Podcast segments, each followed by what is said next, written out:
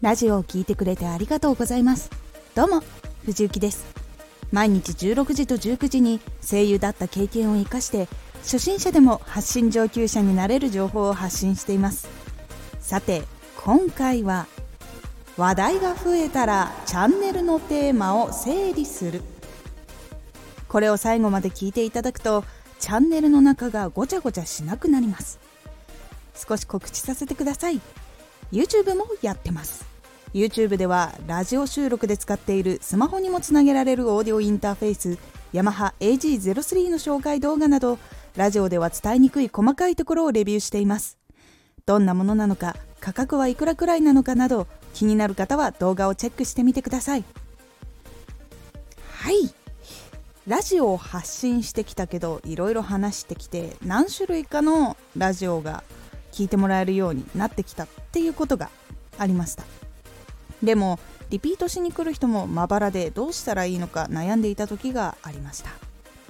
その時の悩みがこちら。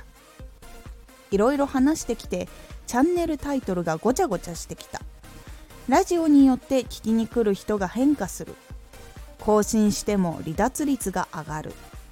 この悩みを抱えた時にどのことを見返していけばいいのでしょうか。ポイントは3つ。話をする時間を分ける。ラジオの話題を調査する。チャンネルのためにラジオの話題を特化する。話をする時間を分ける。思いついた時にいろんな話題を投稿している時は時間によって投稿の話題を分けるようにしましょう。そして初めてのリスナーさんが来ても分かりやすいようにラジオの中でもお伝えするようにしましょう。そうすることでいつ何が配信されているのかを確認できるのでリスナーさんも予定が組みやすくなります。ラジオの話題の調査をする。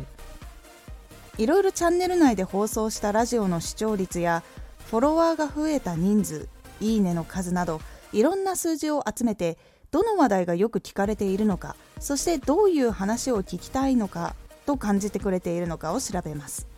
そうすると次の話題も決めやすいし続けたい話題は続けてたくさん聞いてもらえるものを続けたり工夫ができるのでこまめに記録を取るようにしましょう。チャンネルのためにラジオの話題を特化する。複数の話題が含まれていると結構離れる人が多くなります。もし可能な人は一時的にでもラジオの話題を特化することをお勧めします。そうするとチャンネルの欄に同じジャンルのタイトルが並ぶので安心して聞くことができます。いかがだったでしょうか？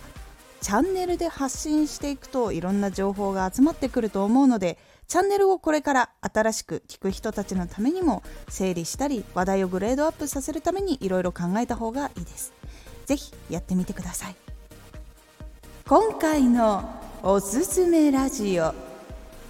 プロフィール文は頻繁に見直す。プロフィールは頻繁に見返して文章や発信内容など合わせてポイントを押さえて書いていく方法をお伝えしています。このラジオでは毎日16時と19時に声優だった経験を生かして初心者でも発信上級者になれる情報を発信していますのでフォローしてお待ちください。次回のラジオはラジオトークを聞きやすくする方法です。こちらはラジオトークを聞きやすくするために気をつけることという感じになっておりますのでお楽しみに。Twitter もやってます。Twitter では活動している中で気がついたことや役に立ったことをお伝えしています。ぜひこちらもチェックしてみてください。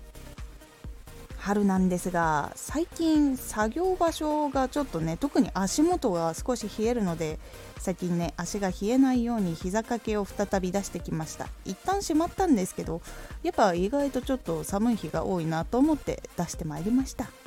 皆さんもね暖かくして作業してください。今回の感想もお待ちしています。ではまた。